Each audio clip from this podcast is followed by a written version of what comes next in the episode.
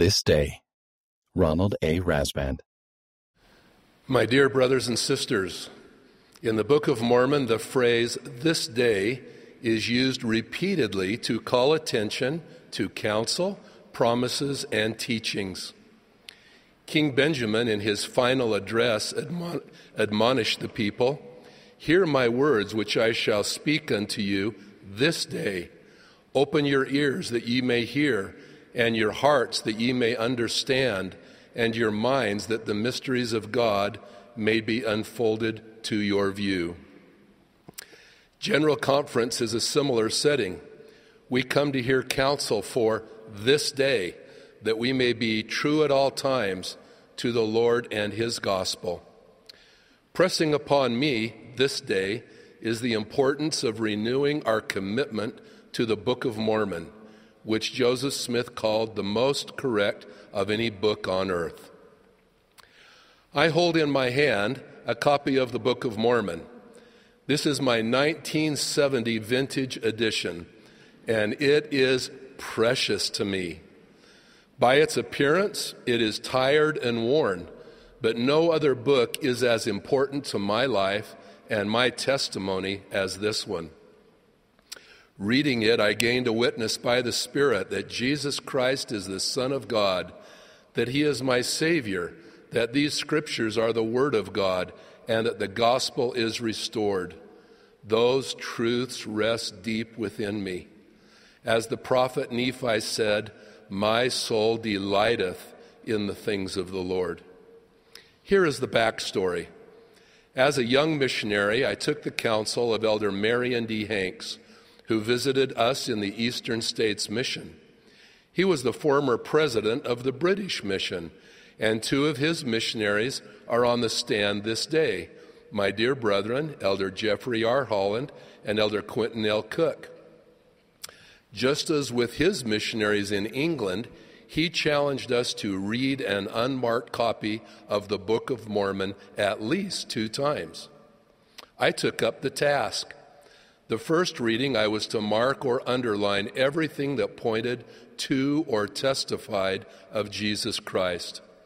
I used a red pencil and I underlined many passages.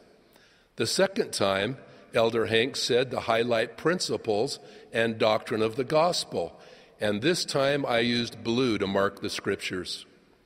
I read the Book of Mormon twice, as suggested, and then two more times using yellow and black to mark passages that stood out to me. As you can see, I made many notations. There was much more to my reading than just marking scriptures. With each reading of the Book of Mormon, front to back, I was filled with a profound love for the Lord. I felt a deeply rooted witness of the truth of his teachings and how they apply to this day. This book fits its title, Another Testament of Jesus Christ. With that study and the spiritual witness that was received, I became a Book of Mormon missionary and a disciple of Jesus Christ. This day, one of the greatest missionaries of the Book of Mormon is President Russell M. Nelson. When he was a newly called apostle, he was giving a lecture in Accra, Ghana. In attendance were dignitaries, including an African tribal king, with whom he spoke through an interpreter. The king was a serious student of the Bible and loved the Lord. Following his remarks, he was approached by that king who asked in perfect English, Just who are you? President Nelson explained he was an ordained apostle of Jesus Christ. The king's next question was, What can you teach me about Jesus Christ? President Nelson reached for the Book of Mormon and opened it to 3 Nephi chapter 11. Together, President Nelson and the king read the Savior's sermon to the Nephites. Behold, I am Jesus Christ, whom the prophets testified shall come into the world. I am the light and the life of the world. President Nelson presented the king with that copy of the Book of Mormon, And the king responded, You could have given me diamonds or rubies, but nothing is more precious to me than this additional knowledge about the Lord Jesus Christ. That is not an isolated example of how our beloved prophet shares the Book of Mormon. He has given copies of the Book of Mormon to hundreds of people, always bearing his witness of Jesus Christ. When President Nelson meets with guests, presidents, kings, heads of state, leaders of business and organizations, and of diverse faiths, whether at church headquarters or in their own locations, he reverently presents this book of revealed scripture. He could give them so many things wrapped in ribbons that might sit on a table or desk or in cabinets as a reminder of his visit. Instead, he gives what is most precious to him, far beyond rubies and diamonds, as the tribal king described. The truths of the Book of Mormon, President Nelson said, have the power to heal, comfort, restore, succor, strengthen, console, and cheer our souls. I have watched as these copies of the Book of Mormon have been clutched in the hands of those who have received them from our prophet of God. There could be no greater gift. Just recently, he met with the First Lady of the Gambia in his office and humbly handed her a Book of Mormon. He did not stop there. He opened its pages to read with her, to teach and testify of Jesus Christ, his atonement, and his love for all his children everywhere. Our living prophet is doing his part to flood the earth with the Book of Mormon, but he cannot open the floodgates alone. We must follow his lead. Inspired by his example, I have been trying to humbly and more fervently share the Book of Mormon. Recently, I was on assignment in Mozambique. The citizens of this beautiful country are struggling with poverty, poor health, unemployment, storms, and political unrest. I had the honor of meeting with the country's president, Filipe Nyusi. At his request, I prayed for him and his nation. I told him we were building a temple of Jesus Christ in his country. At the end of our visit, I presented to him a copy of the Book of Mormon in Portuguese, his native language, and he gratefully accepted the book. I testified of the hope and promise for his people found in the Lord's words on its pages. On another occasion, my wife Melanie and I met with the King and Queen Letsie III of Lesotho at their home. For us, the highlight, highlight of our visit was presenting them with a copy of the Book of Mormon and then sharing my testimony.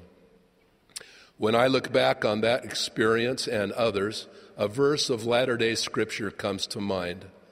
The fullness of my gospel might be proclaimed by the weak and the simple unto the ends of the world and before kings and rulers. I have shared the Book of Mormon with India's ambassador Pandey to the United Nations in Geneva and with His Holiness Patriarch Bartholomew of the Eastern Orthodox Church and many others. I have felt the Spirit of the Lord with us as I have personally handed them this keystone of our religion and borne my witness of Jesus Christ, the cornerstone of our faith. Now, brothers and sisters, you do not have to go to Mozambique or India or meet with kings and rulers to give someone this book of sacred teaching and promises. I invite you this day to give a Book of Mormon to your friends and family, associates at work, your soccer coach, or the produce man at your market. They need the words of the Lord found in this book. They need answers to the questions of everyday life and of eternal life to come. They need to know of the covenant path laid out before them and the Lord's abiding love for them. It's all here in the Book of Mormon. When you hand them a Book of Mormon, you are opening their minds and hearts to the Word of God. You do not need to carry printed copies of the book with you. You can easily share it from your mo- mobile phone from the Scriptures section of the Gospel Library app. Think of all those who could be blessed by the gospel in their lives and then send to them a copy of the Book of Mormon from your phone. Remember to include your testimony and how this book has blessed your life. My dear friends, as an apostle of the Lord, I invite you to follow our beloved prophet, President Nelson, in flooding the earth with the Book of Mormon. The need is so great. We need to act now. I promise you will be participating in the greatest work on earth, the gathering of Israel, as you are inspired to reach out to those who have been kept from the truth because they know not where to find it. They need your testimony and witness of how this book has changed your life and drawn you closer to God, His peace, and His tidings of great joy. I testify that by divine design, the Book of Mormon was prepared in ancient America to come forth to declare God's Word, to bring souls to the Lord Jesus Christ and His restored gospel this day. In the name of Jesus Christ, amen.